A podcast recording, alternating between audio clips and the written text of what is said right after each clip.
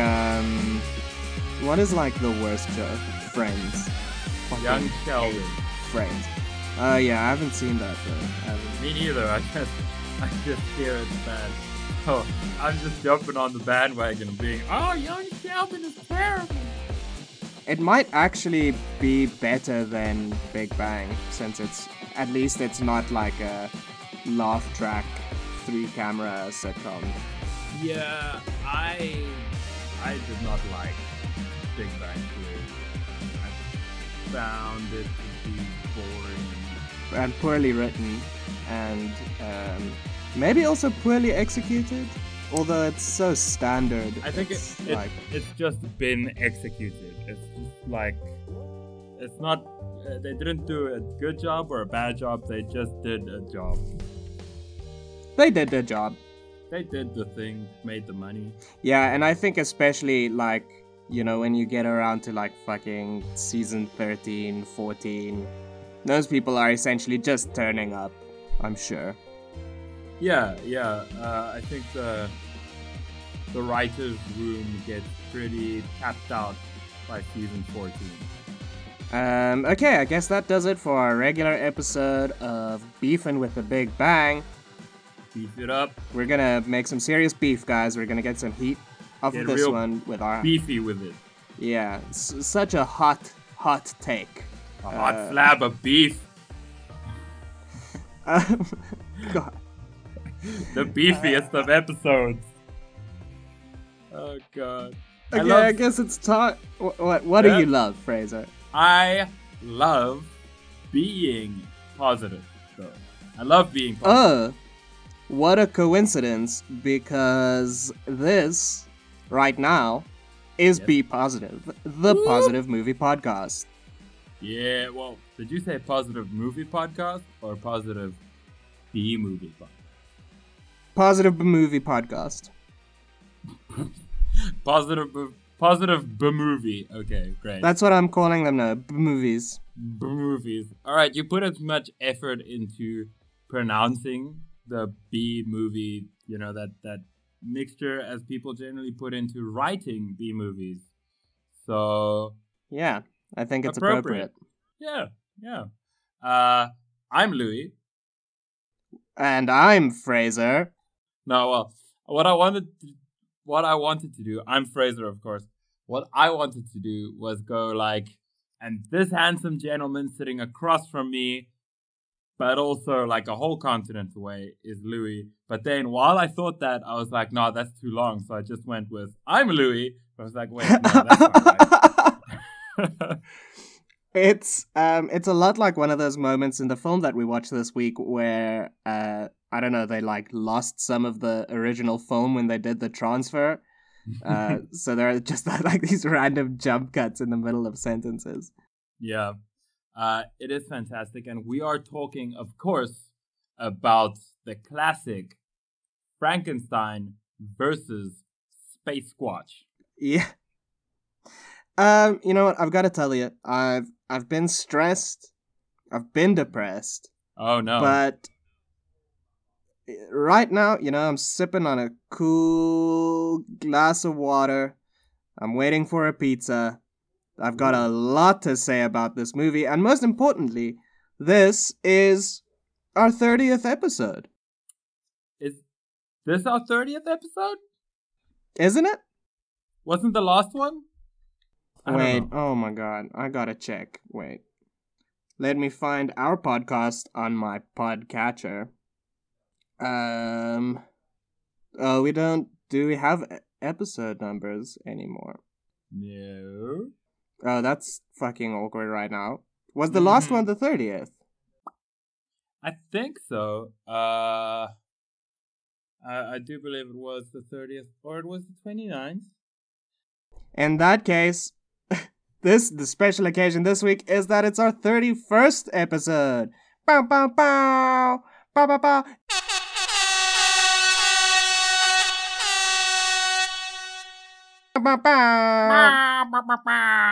Uh, of course, it's not Frankenstein versus Space Squatch because that would be an altogether better movie. This is Frankenstein meets the Space Monster.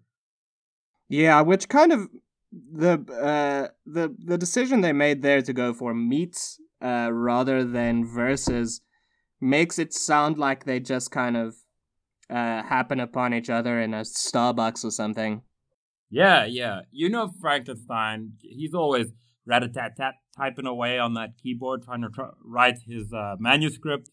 And the space monster man, he just wants that uh, that mocha java with an extra shot of espresso, and you know. The rest is rom com history. Yeah. Oh man, now we need to write that movie.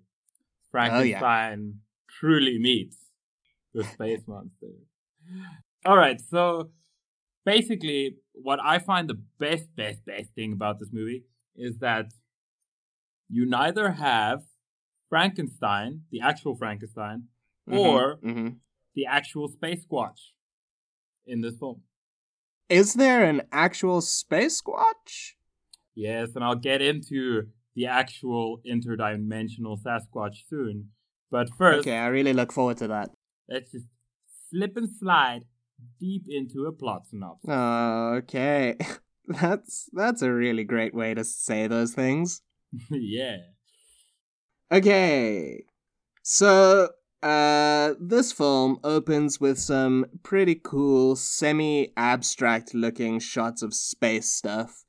Um which later you realize these the, a lot of this film uh is made out of stock footage. So these are definitely NASA stock footage uh, visuals we're getting. Yeah, NASA um, be real from the faked moon landing. Yeah. All the cut footage. um, then we meet the Martians. Uh, they're a pasty looking bunch. Um, and they're on a mission to find intelligent life, and then kidnap that intelligent life. But only the females. Only the ones. And they're led by Princess Murder something with an M. Man- uh, Manzuka? Ma- Makruski. Manzukas. What's up, dum dums? Uh, yeah, she uh, is played by Marilyn Hanold, who was famous at some point. Yeah, she was, um, I think, most famous for being kind of a vampy uh, pin-up model in her day. Nice. Uh, yeah, so NASA keeps sending up rockets, and their rockets keep getting shot down, and they just don't get it. So they decide to send an astronaut up to take a look at what's been killing all their rockets. Um, but of course, they don't want to sacrifice a human being for this mission. So they're sending Frank Saunders, assembled from parts of people and parts of machines. Uh, he's gonna be the one that we'll be calling, I guess, Frankenstein throughout yeah. this film. Well, I I at times had different names for him, but um, yeah, it is funny that his name is Frank, and that's the closest that we actually get to Frankenstein. Mm-hmm. Yeah. Uh, uh, so they send him up, uh, but pretty predictably he gets shot down and he crashes uh, somewhere in Puerto Rico. The aliens land as well to see what they just did, I guess um, and they kind of just zap him right in the old brain box with their zapper gun. And they they melt like half his face off, and he's got this melty plastic RoboCop cheek thing going on with like parts sticking out of his head, mm. and the human half of his face is sort of locked in this eternal look of surprise.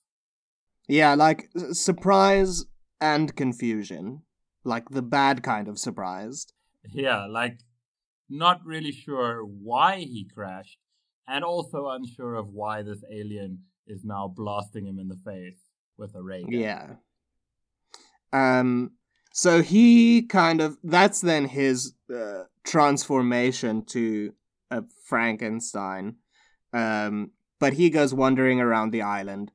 Uh, and the Martians, in the meantime, decide that the Earth females would be the perfect breeding stock to to replenish their population after the great Martian nuclear war. Yeah. They kidnap a girl from a beach. Uh, that's their first victim. And the scientists, Adam Steele and Kate. I just had her as? Dr. Grant. Yeah, Kate Grant. So they finally find uh, Frank wandering the Puerto Rican wastes. Just murdering people. Yeah. Uh, they also do like a little lovey-dovey couples montage thing. Yeah, they sort of arrive and then they they hire a little Vespa looking thing and then they just go Mm. for a romantic drive in the countryside for probably like a solid five minutes of the film. Yeah, for the length of an entire song. Yeah. So, but anyway, while they're romancing it up, they find Frank and they manage to unscramble his brains enough so that he can at least follow their commands to a degree. Um, he's still pretty whacked out, He still looks very unsure. not there. Yeah. Yeah. Then the aliens kidnap a bunch of women from a very swinging, just the swingingest pool party. Yeah, man. and drag them to their UFO where they can begin the Electro the, purification. the purification. Yes. Meanwhile, Frank and the gang find the UFO. The military gets called in. And Kate scramble gets kidnapped. all of the jets. all the all the jets, jets. all the tanks, the infantry, the cavalry, the artillery, they're all there. The, The nukes are lined up. The Boy Scouts, the Girl Scouts, The non-specific. yeah, the non binary scouts. yeah. No, they call out literally everyone the Navy, the sp- Space Force. Think about that, folks. The Space Force. Um, so, anyway, they scramble the entire military, and Kate and Frank are both in the ship. Kate is being tortured by being put near the space monster. Yeah. I Um, believe his name is Mole. Mole, the space Mole. monster. Space Squatch. Yeah, that's actually a perfect description. He's kind of a matty haired Bigfoot with a nasty bat face Yeah. thing going on. Then Frank regains his senses for not too long, but long enough to take care of the monster, to blast the princess and her advisor, Dr. Nadir, as they take off on the UFO. Dr. Grant safely back on the ground, the military not having to fire any nukes. It's actually funny to me because the military spots the UFO and then just immediately starts ro- shooting rockets at it, trying to blow this thing up. But it's full of humans, right? And Yeah. eventually, the scientist, uh, Dr. Steele, is like, "Man, there's a lot of women on that plane. You shouldn't be on on that UFO. You shouldn't be blowing it up." And they're like, "Oh, all right, yeah." It's a it's a small mercy that the UFO is immune to everything except nukes. Nukes. Yeah, convenient. Yeah, and then Dr. Steele and Dr. Grant go on another kind of island hopping, just taking a break, the relaxing. romantic Vespa drive. Uh, Frankenweenie, or whatever the hell he is, he sacrifices himself in the final moment to take out Mole and the Martians by blowing up their ship from the inside with one of their laser guns. And that's the whole film. It doesn't take very long. It's about 76 minutes. The perfect length for a film, guys. Yeah, I know many big time Hollywood directors are listening to the podcast, so just keep in mind, just keep the Yeah. runtime down. You know, maybe Honestly- solid ten minutes. Guys, fuck, why do you want your Avengers movie to be two and a half hours long? You don't need that many kicks. Okay? I personally I enjoyed the all two and a half hours of the Avengers, and I'm gonna watch it again soon. But that's not what we're talking about. We're talking about my brain. Yeah. Sorry, we spent like brain. five seconds talking about uh, like a triple A movie. it has shorted out. Let's not ever do that again. so um, this movie is literally like 10 minutes of action and like 60 minutes of stock footage. Yeah, There's, a lot of stock. it's and it, there's a real like poorly done post sub on it as well. So it kind of it's like watching a foreign language film. So it brings me back to all the days of watching giallo films, with, like dubbed English. It doesn't seem like they're saying what they're saying. but they are. There's a funny a funny moment right in the beginning where they sort of bring Frank out to this what is it like a press conference? It's a press conference, but there are only like five old ass journalists there. Yeah, it seems kind of rushed. Keep in mind, NASA just had a rocket blow up, and they don't know why. They don't know it's being shot down. They're like, the solution is another rocket With a person a in it. person inside, and that's gonna be a okay. Because if you put a person inside, he'll be able to see what's going on. He'll be able to tell you. The rocket ship can't tell you what's going on. It makes perfect sense. person might die, but you know, at least he saw what what's up. Uh, but then he sort of he's talking to the press and he's very charming and he just like he does this really big smile and then I was like, dude, you have too many teeth. You're kind of freaking me out right now. Yeah. But uh, yeah, he does this massive smile and he gets stuck and then they sort of hurry him away and you know the the NASA guys are making uh, excuses as they always are they take Frank out of this room and take him to sort of this operating room. But at this point, it's not Frank anymore. His face has changed. It's now clearly a paper mache mask. And what I want to know is where did they get the Obama mask? Because that looks very much like Obama. And they like God, did load him up onto the notice that. table, and they're sort of operating on his brain, and it's literally just like a switch inside his head. It's like yeah. they just have to switch it and he unfreezes and every, everyone's happy. At this point, I made a note to say, Dr. Steele is truly a modern Prometheus. Ah!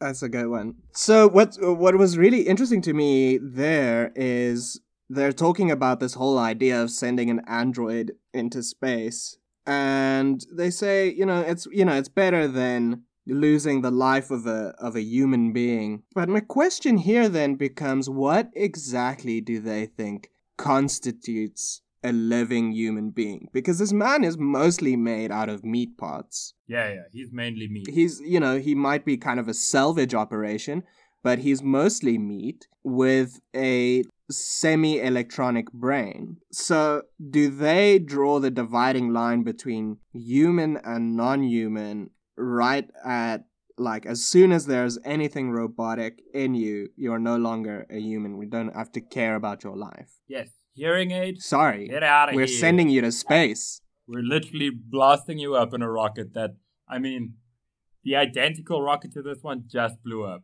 but you'll be fine.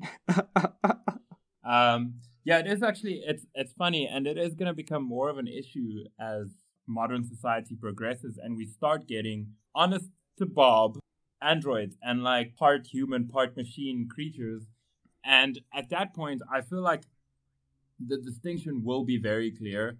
Uh, but then it's gonna blur some more distinctions along the line of where where do humans draw the line of consciousness or sentience? Because back in the day in the 60s, clearly it was like if you were born, you're a human. If your meat stopped working, you're dead. You're no longer human. We bring you back, you're just still not yeah yeah, still not human because you didn't grow inside of another human like a parasitic creature uh, and then, you know, came out and then further leached like a parasitic creature Yeah. for what at that point five years before you got married i don't know how old people got married at in the 60s but i assumed it was like at five six around there right yeah, I think so. yeah, so I think the distinction between human and android at that point was very clear, but now, in a, looking at this from a modern perspective, it's not exactly as clear anymore because we've got people with pacemakers.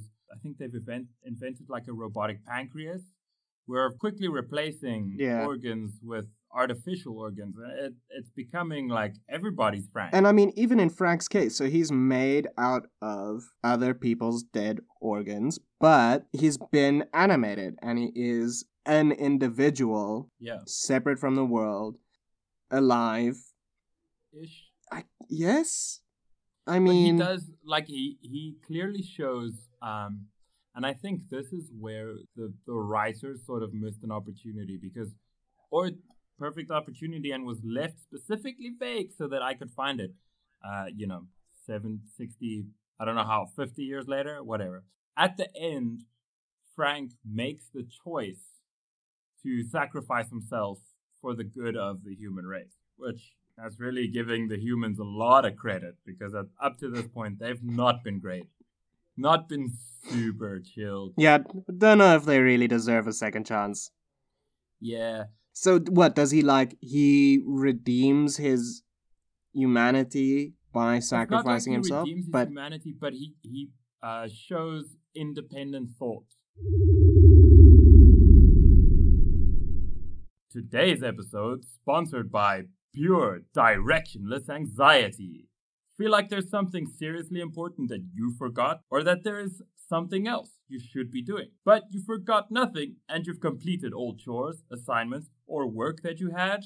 Well, then you're already subscribed. Cling desperately to that feeling for 20% off of your next panic attack, or you could just be positive.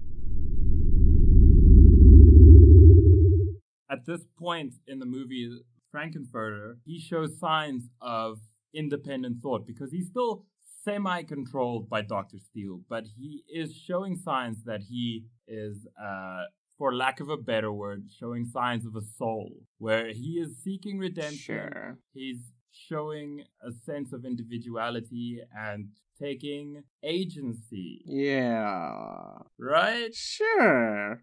I can totally see that, but I didn't see that in the film, if that makes sense. Yeah. Like it didn't it still felt to me like he was kind of blindly stumbling into shooting Dr. Nadir and, and Princess Mubarak or whatever her name is. But I agree that that might be what they're doing, but I didn't feel anything for him like Yeah. I didn't feel as though he were some tragic hero. Oh no, he's an awful, awful character. I mean, he uh, at one point while he's wandering Puerto Rico, Puerto Rico, Puerto Rico, Puerto, Puerto. Puerto Rico, the colonial holding of America, the imperialist Yankee American clutches around Puerto Rico. Uh, uh, he's sort of wandering around Puerto Rico, and he runs into this couple. They're they're going for a drive, and the man sort of gets out the car. He's like, "Oh my God, what's wrong with your face? You're you're such a super freak." and um, Frank goes straight in for the kill, snaps the dude's neck, and then Yeah. Tries to get into the car with the woman, and she's like, "Oh my God, please get out the car! What you doing? Why you why you have to slip up on me like why, that?" why are you doing that? No, but she actually doesn't say anything. She just like she just screams. She just Yeah, which is probably like a very accurate representation of how someone would react if their significant other is murdered by like this half melted GI Joe figure Joe. Ah, yes. who's like freaking out. He's got, you know what it looks like? It looks like from the one side he was killed by um, the monster from The Ring, and on the Yeah. other side he was turned into like a Lovecraftian horror. Yeah. It's like he fell asleep next to the fireplace. Um, Yeah. And he's made of plastic. What I want to introduce into this conversation, I think what is most interesting to me is the idea of Orientalism. I don't know if you've uh, heard of that before. Yes. Throw back to cat people. Yeah. Uh, it's essentially, you know, a, a flavor of racism, especially targeted towards uh, the East, which also, you know, includes the Middle East, sometimes the Balkan states, like Romans would call Greece the East. But anyway, this is a kind of a, a view of the world in which I'm kind of repeating I'm sure what I said on Cat People, but you don't have to go back and listen to that. But do. Yeah. So it's it's a worldview in which the West is set up as inherently superior to the East because the West is seen as rational, scientific, masculine, uh, progressive, hygienic, all of those kinds of ideas around the West. And then the East, in contrast, is seen as a place of barbarism, primitivism, mysticism, and it also paints the East as kind of feminized and weak as well. So we obviously don't have any Oriental characters in this film, but I think it's pretty clear that the Martians in this film are like these quite hackneyed Orientalist stereotypes. Like, while the Martians are clearly more technologically advanced, advanced than the Earth people, they've, you know, really nailed space travel. The princess is kind of in this weird Cleopatra getup, sort of Yeah. ancient Egypt, ancient Persian look. And her advisor, Dr. Nadir, is wearing uh, black robes. He almost looks like a budget version of one of the wizards from uh, Game of Thrones. On The what's the what's the, the, um, or the yeah, the no, no, not- you know in the in the eastern continent? What do they call it? Easteros? I'm sure it's not that. um, what do they call it? It's like uh, Ethos or somewhere. Yeah, it is they've is got Essos, The yeah. Magi. Yeah, those guys. Um, which, by the way, those those depictions are also super racist. Ah, hmm. But so these uh Martians are definitely painted using this Orientalist lens. They have these rituals of purification. Um, they seem to have some kind of magic about them, and I think it's it's clear that they're being deployed as a sort of red scare stereotype. everyone in this film is white, but Yeah. the Martians are more white than anyone else, except for the Queen. She's just like a regular human-looking person, but all of her servants, all the the foot soldiers or whatever, Yeah. they're all male. Uh, they're bald. They've got like a balloon over their head, and they're wearing these old, these big old Spock ears. Uh, or Mhm. you know, Spock is wearing big old Martian ears, uh, depending on Yeah, you know. it is there I, I know what you're saying there is something very oriental about their costumes it's very like uh it's it's classic um well like that that movie flash gordon where he's got Mhm. the villain and it's this basically this chinese wizard looking guy he's got that outfit Yeah. on uh, and it's always the flowing robes and maybe like a chest piece on the robes with like Yeah. jewels.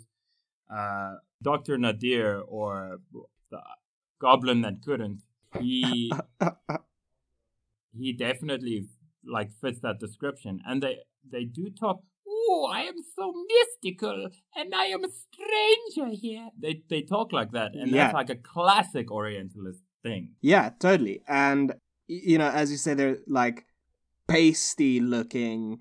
They're they look kind of really sickly and pale. You know, as Super opposed to the really good Americans who are wonderfully built, got a nice tan going on. Perfectly And- trimmed hair. Yeah, exactly. Hair at all, as opposed to the Martians. And yeah, as you're saying, Dr. Nadir has this really camp kind of execution. He Hmm. he's there's also some kind of, you know, effeminizing or homophobic kind of stereotypes laid into his character as well. Yeah. And you know, the American women are these beautiful but helpless uh young things, whereas the only Martian woman left, the princess, is this kind of gothy, uh evil vampire matriarch. Yeah, which, you know, I, that's more my thing. Oh yeah. Definitely. Matriarch me, please. so, uh, Dr. Nadir is played by Lou Cuttle. Cuttel? Cuttel? I don't know, whatever. Cudel? Uh, Cudel. Oh, Aww. that changes the whole thing. Um, but I do, even though he is uh, played in this effeminate way, and there is this potentially like proto homophobia, because I don't think in the 60s homophobia had really been defined to the point. Whoa. Where, I mean, it existed, but you know, it hasn't hadn't at that point gotten to be uh, important in the public discourse yet. Sure. But there is this like vaguely effeminate vibe about him, but he does have really convincing pervy eyes. Whenever they're bringing in the Mm. kidnapped woman, uh, man, all of those aliens are dudes, except for the princess. And all Yeah. of those dudes have like these predatory looks in their eyes, and they're sort of like, they're really checking out these Yeah. actresses. And it made me feel like, I mean, okay, they're stealing women for procreation. So I understand that that could have been a choice by the actors and the director to have that predatory look and to be very convincingly creepy. But I also feel like that's just the way that those actors look at women. Yeah, and that's I think yeah what what is most interesting about this film to me is the how it reproduces these sexist tropes seemingly without being aware of it at all, Yeah. even a little bit. Like just the way women are treated, even the American women by the Americans, Yeah. is insane. Like they are so patronized to, and their characters are written so poorly that they, uh, like most of the female acting in this film, is just screaming, and it's not helpful. And our female lead, uh, Dr. Grant, can't accomplish anything by herself. And Adam Steele has to, like, all the time, he has to be like, no, no, dear, this is how it works. Oh, you poor thing. Another interesting little thing, how, how you said they produce these these uh, sexist tropes without thinking about it. I think that's just because they were portraying their own culture honestly at, at that time. Yeah. especially in something as traditionally masculine as the military. But uh, something that was quite funny to me is that Dr. Steele has no emotion uh, when it comes to uh, Frankenweenie. He's not, Yeah. he doesn't feel at all distressed He doesn't give a shit. sending him up. Yeah, as a good Western white man, he's very, he's rational, he's scientific. He knows emotions are only gonna get in the way of this mission. I'm an enlightened man. I know that this is just a robot that I built with my American hands in my Ford American. pickup truck. But then Dr. Grant, on the other hand, Yeah, she actually shows empathy, like what I assume is a normal human characteristic. That's actually what makes someone human, in my yeah, opinion, is empathy. That's going to be the dividing line uh, in a few years' time when we have AIs like wandering in the internet and like robots wandering our streets. The dividing line between a sentient creature and like quasi sentience is to be empathy. Yeah, um, I agree with that. And and Karen's her emotional reaction to what's happened to Frank is portrayed as like she's just she's just a woman. You know, she's got all these emotions and all these stupid feelings. She's probably hysterical. She is, and oh, that annoys me. Anyway, that kind of dichotomy runs throughout the film. There is one person of color in this film, one Puerto Rican gentleman in this film, set and filmed in Puerto Rico, and that's a guy at like a coffee shop, and he's not even mic'd up. He's literally not even recorded. You can hear his sound is picking up on the main on Steele's mic. and he goes and he asks Steele asks the guy, "Do you have a telephone?" And then the Puerto Rican tries to sell him cigarettes. And then once Adam Steele goes, "Telefono, el telefono," uh, then the Puerto Rican's like, "Oh, sí, sí, telefono," like, "Oh, my actual what?" Uh, yeah, What? I I blocked that shit out because that was just so, and it was just a clearly racist interaction. And you know, here in China, I I see a lot of that because the Chinese think that we're stupid because we can't speak Chinese, and you know, the foreigners think the Chinese are stupid because they can't speak English. So communicating, there are things that you assume everyone knows, like telephone or cigarettes or whatever, but even if you're saying a word in the, the target language that you're trying to convey, the person may not understand what you're saying purely on the level of they're not expecting you to speak words that they understand. Yeah. So this this Puerto Rican man, maybe yeah, uh, this is me justifying, but maybe he heard telephone, but he didn't register that it's this person is gonna use words that I understand because this is Yeah. like an irate American dickhole. Not that all Americans are bad. I'm just saying this one is a dickhole. I mean, most Americans are bad. I I do not endorse that message. That's that's not. Uh, I I actually know many Americans and they are wonderful people. no, I also know some really nice Americans. But what I'm saying is that sometimes when you're expecting not to understand, you just don't understand. So maybe this guy just literally needed the help, you know, go into uh, Spanish or Portuguese or whatever it is, just to make it sound a little bit more like something he would understand. Or maybe he was gonna fuck with Steele anyway. He was just like, ah, this guy, clearly a dick. Yeah. I think that would be the subversive read is that the Puerto Rican is is kind of having fun. But you know, the thing is though, like it, I think it's just written in a really racist way. Yeah, I always try and I, I try and justify things within the universe of the movie to make Yeah. it acceptable for myself because I actually had so much fun watching this movie.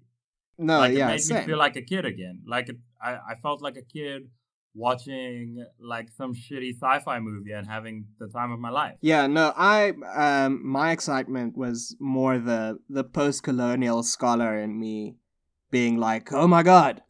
It's so obvious." um I feel like this is a fantastic time for me to tell you about Space Squatch. yeah, please. I want to hear more about this space squatch guy. So you know Sasquatch, I've heard of him. Bigfoot. I know of him. You've seen his his feet, and now I've seen his work. now you've heard about him from space. So there's this theory that the reason why uh, researchers don't find Sasquatch bodies and their you know leavings and whatever is because Sasquatch is in fact an alien, Mm. Mm-hmm.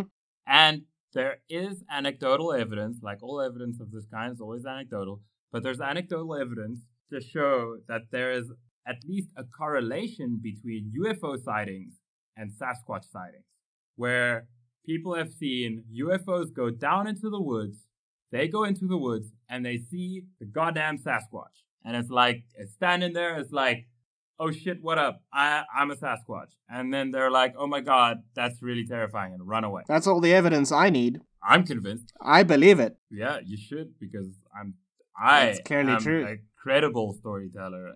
There's also another theory that Sasquatch is an interdimensional being who has the innate ability to step between the dimensions of reality, and that's how they get in and out of our reality and sort of mess with He's a planeswalker. Yes. Uh, another part of the theory is that uh, Sasquatch is an animal native to some other world in some related world to Earth, where they also have apes and you know the similar evolutionary pattern to humans, but uh, it's sort of just left. It's an abandoned pet or something. Like someone left Sasquatch here. Oh, that's sad.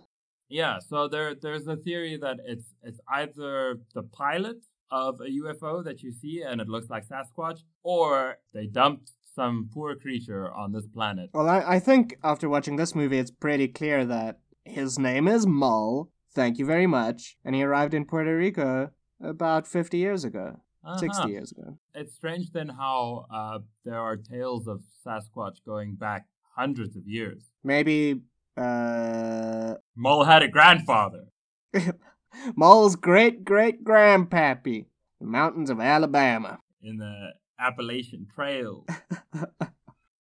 I mean, that was just a bit of fun. But I want to talk about the references to Greek mythology. And there are quite a few. Hmm. The first being, obviously, Prometheus, where Prometheus has become this modern symbol of striving for advancement and knowledge and sort of creating an abomination because of it. So that's, a, I mean, that's why Frankenstein by Mary Shelley, you know, has the subtitle A Modern Day Prometheus. Yeah, the idea of going against the gods, against uh, superstition to create progress, human progress. Uh, and that's how we get Frankenstein's monster. That's how we get Frankenstein in this movie. They did make one mention of Frankenstein in the film. Yeah? When they realize that Frank's circuits are fried, Dr. Karen says, It's almost like he's a Frankenstein. And Karen has clearly not read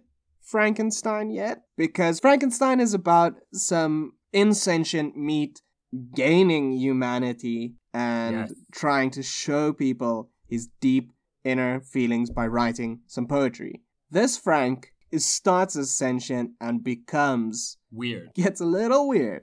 He becomes like a zombie essentially. Pretty much a zombie, but with like robo hands. He's got them neck snapping pincers. Yeah, he got that. And he's just gonna strangle anyone. Yeah, so he's he's more like the opposite of Frankenstein. Yeah, he's reverse Frankenstein, but also, I mean, Frankenstein, that's referring to the doctor, because Frankenstein's monster is in no way a modern Prometheus. We actually got, I think, almost an hour into this episode without mentioning that. I'm very proud of us. Yeah, this film was also released as in the UK. It had the alternate title of "The Spaceman Meets the Space Monster" or something like that, but it said nothing about Frankenstein. There's also the alternate title uh, "Mars Attacks Puerto Rico" and uh, "Mars Invades Puerto Rico," which is funny. Uh, because it's kind of cute because Mars Attacks later on became a big smash hit Yeah. so we have we have the reference to Prometheus, and then we have a reference to Icarus, Yeah. where they they shoot Frank into the sky. He gets he flies too close to the sun, and you know what happens? They blow him up. He loses his wings. I don't know if Icarus is, is like a a warning. The story of Icarus is a warning to people not to strive too high and to reach too far, or kind of just a tragic tale of the innate human drive to go beyond. There are always people who go beyond the next horizon. Yeah. Uh, and that's how we get and so pay the price for it. Yeah, and I mean the first one always dies, right? That's Like that's Laika. how. R.I.P. Laika. Who's Laika? Laika's the dog the Russian shot. Space dog. Space Dog. Oh, She was a good girl. it's worse than Harambe. Oh no, I'm sad. You've broken my heart. um, yeah, so Frankie Boy is definitely a kind of Icarus situation. Yeah, if Icarus were made by Prometheus. Yeah, if Prometheus had made Icarus, and if the sun were a UFO, and if his most wings certainly is. there's a ah, there's a brand new breakthrough in flat Earth theory, Yeah? which I love, and that is that the flat Earth is on a sphere. What?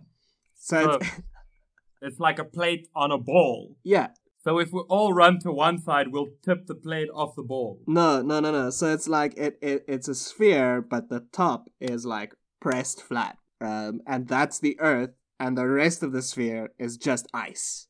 So it's kind of like a balloon pressing up against the window. Yes, That is incredidum. it is. It really is. Let's talk about the military patriotism Oh, that we yeah. see more towards the end of the film. It is full on American military propaganda. Totally. Remember, this is taking place, man, the Cold War is just kicked off and they're like ready to blow each other up. Oh yeah. I think, you know, they might have because they use a lot of stock footage, a lot of army stock footage.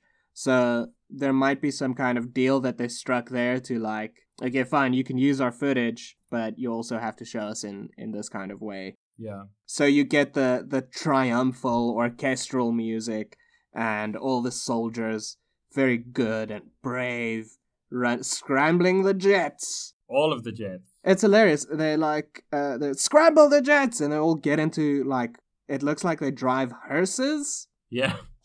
I didn't like their cars look like hearses, which is appropriate for the American military.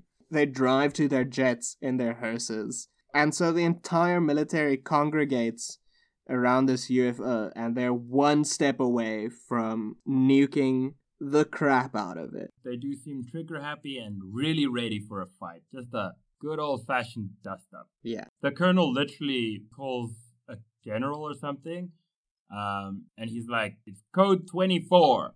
Which to me just implies that they're not very prepared for many situations. Mm. They got to aliens on their 24th scenario. So this is like I don't know what they're planning for. Plans 1 to 23 were just like bomb Russia. Yeah, which is awful. But do you you know that uh, there is a specific branch of the U.S. military that liaises with uh, Hollywood filmmakers. Yeah. They keep the budget of war movies down by they provide the vehicles and the airplane and the footage and whatever uh, that the movie needs at a highly discounted price if the movie does or the writers promise to paint them in a light um, the Pentagon has greenlit. And they also work on developing narratives for blockbuster films that sort of paint American the American military in a positive Yeah. light. It was just funny to me that you brought that up and that we also brought up aliens in the same episode because as we all know they they're hiding something. Absolutely. Uh, you're staring really creepily at me right now. The the folks at home can't see it.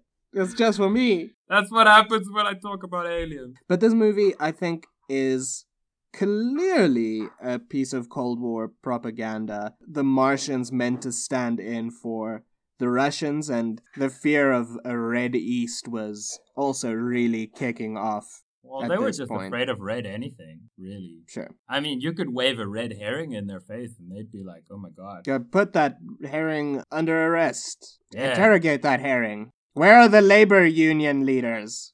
Herring, where are the anarchists? Where are they hiding? And the herring's just like, I'm a fish. Ba ba ba ba ba ba ba. Last thing that I want to say is that uh, Dr. Steele calls Frankenweenie a robot, which is my favorite pronunciation of the word robot. Robot. As we all know, the word robot uh, literally translates to slave. So uh, Frank is Dr. Steele's slave. That brings me back to what I said earlier, and I'm going to twist it up for you, where Mhm. Frank makes the choice to sacrifice himself. But Yeah. perhaps Dr. Steele programmed him to blow up the ship in midair because Dr. Grant was becoming very emotionally attached to Frank. Mm, And Steele may see this as a threat to his potential Yeah. romantic prospects with Grant. So it could literally be an allegory for a master killing his slave because, you know, the woman he was interested showed some kindness or interest in that slave Yeah. and potentially would then be able to, in big swishy bunny rabbit ears, steal his woman. yeah, and clearly, this a lot of this film is based on the fear of your woman or your women being stolen. Yeah, and they, I mean, they scramble real quick as soon as they tell the, the general, like, dude, they're here to steal the They're- ladies. And They're he's coming like, oh for my the god, bikini babes and the. scramble all the jets. All the jets. Where's my tag? Um, no, I, I absolutely agree. There's also a way in which Frank, at the end, even though he's saving everyone, he's still an abomination. He's. yeah, there's no redemption for Frank. Yeah, exactly. He cannot be allowed to re enter the rational, clinical world that he, he once occupied, you know? Yeah. Also, I mean, they're sending him to Mars in the the mission that gets him entangled in all this nonsense. Uh, they're sending him to Mars on a rocket, and in the '60s, the rocket would have no way of returning to Earth. Yeah. Like he's not gonna refuel it. He doesn't have all the technicians to rebuild the rocket. This is a one-way journey. He was intended to die from the beginning. He was intended to be blasted off to some rock in space and die there, all in the name of advancement. Yeah, that's actually quite powerful. And on that note, Uh, there's one last thing I want to mention. The song that we hear two times while they're cruising around the island, called Having to Hold, yeah, written and performed by the great surf rock band, The Distant Cousins. I don't know what that says, they're kissing cousins. but I think it's funny. that's what it says. They're touching It's- cousins. Yeah, and they're saying, it's okay, we're very distant. That's fantastic. And I feel the most 60s band name you could have. Yep. I want to take us through some of the some of the, the classic sci-fi one-liners they threw, da- threw out at us. The aliens at one point, uh, Dr. Nadir says, our anti-radar field is at full force, which I've never heard in in anything else ever. Uh, what does then- he he must have this written down. What does he say when he's he wants to like launch or you know use the weapon? The the big Uh, laser. It's something like set set to 0.90 degrees. Distance 700. But they never say 700 what? 700 what? Uh, yeah, it could be miles, could be anything. I actually missed that one. I just ex- I put a lot of exclamation marks in my notes because I get so excited. So it's hard to see what's a what's a quote and what's uh you know what's just me freaking out. Uh, there's a great quote from our good, good friend, Dr. Adam Steele, while Karen is kind of showing care towards. Oh, Karen, I get it. Uh, she be Karen. She's tending to Frankie Boy's wounds, and then good, good Dr. Steele says, Remember, he's a robot, not a man, Karen. Just like shitting on her for having feelings. That brings me to another thing I want to say is that the kidnapped women seem very cooperative with the Marsh. Yeah. They're pervy and they're weird, but maybe they're offering a better deal. Maybe they're not not as bad as as the men they're leaving behind. Uh, or they offer good dental. Who knows? when they kind of you know paraded those women past uh the princess and she's like culling them or whatever she's doing She's she's swiping left or right, basically. yeah essentially i became really suddenly just really curious about those actresses lives i don't know it was a weird moment where i just wondered like oh where where did they hang out what what kind of lives did these actresses lead because Yeah. obviously that day on set was like you know a couple of hours just walk past this person in your bikini and i was just really curious about kind of who these who these women are because they're obviously not credited Yeah, of course not. Why would you credit uh, extras? yeah i felt suddenly like i had this bizarre glimpse into the past um that i couldn't see quite clearly strange experience That is how movies work.